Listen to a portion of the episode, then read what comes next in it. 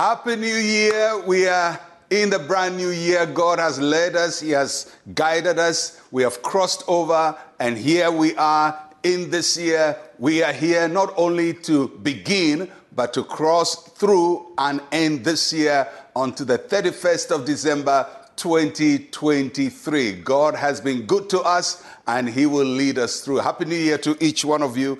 We go back to our study of the book of Exodus, and this will be our last of our study of the book of Exodus for the time being, as we follow the story of Moses and the Exodus leading to this day. Exodus chapter 15, verses 1 and 2. Then Moses and the children of Israel sang this song to the Lord and spoke, saying, I will sing to the Lord, for He has triumphed gloriously. The horse and its rider He has thrown into the sea. The Lord is my strength and song. What a celebration it was for them, and what a celebration it is for us that God has brought us through. We've had our own exodus from 2022 into this year, 2023. And so we look at the children of Israel, how they celebrated. They said, I will sing to the Lord. Singing in this instance is an expression of joy, of gladness, of gratitude, of thanksgiving.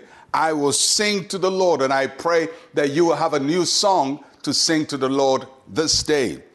And why would they sing to the Lord? Because they said He has triumphed gloriously. God has done glorious things for them.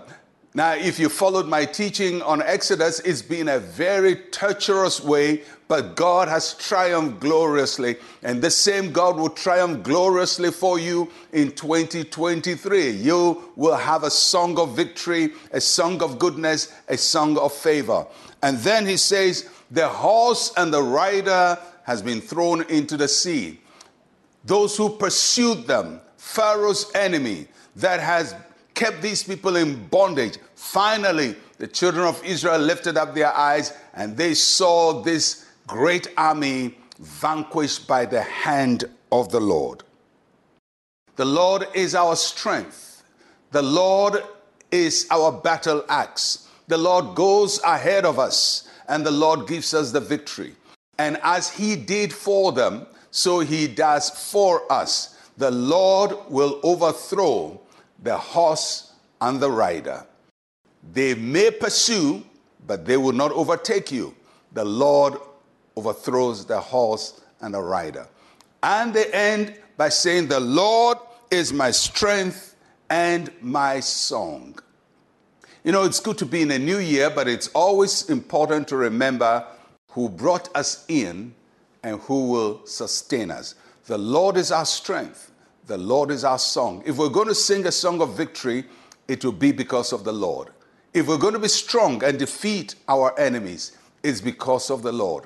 And may the same God who has brought you to this year take you to the end of the year. I pray for you, for your family, for your loved ones. I pray and bring God's covering over you and God's protection over you, the leading of the Holy Spirit over everything that you do. May the Lord touch you. And when you come against your Red Sea, may they open before you. When enemies surround you, may the Lord overthrow them and give you victory. And when you come to a point where you don't know what to do, may the Lord be your pillar of cloud by day and the pillar of fire by night. He will not leave you. He will take you through to the journey's end. Let's pray.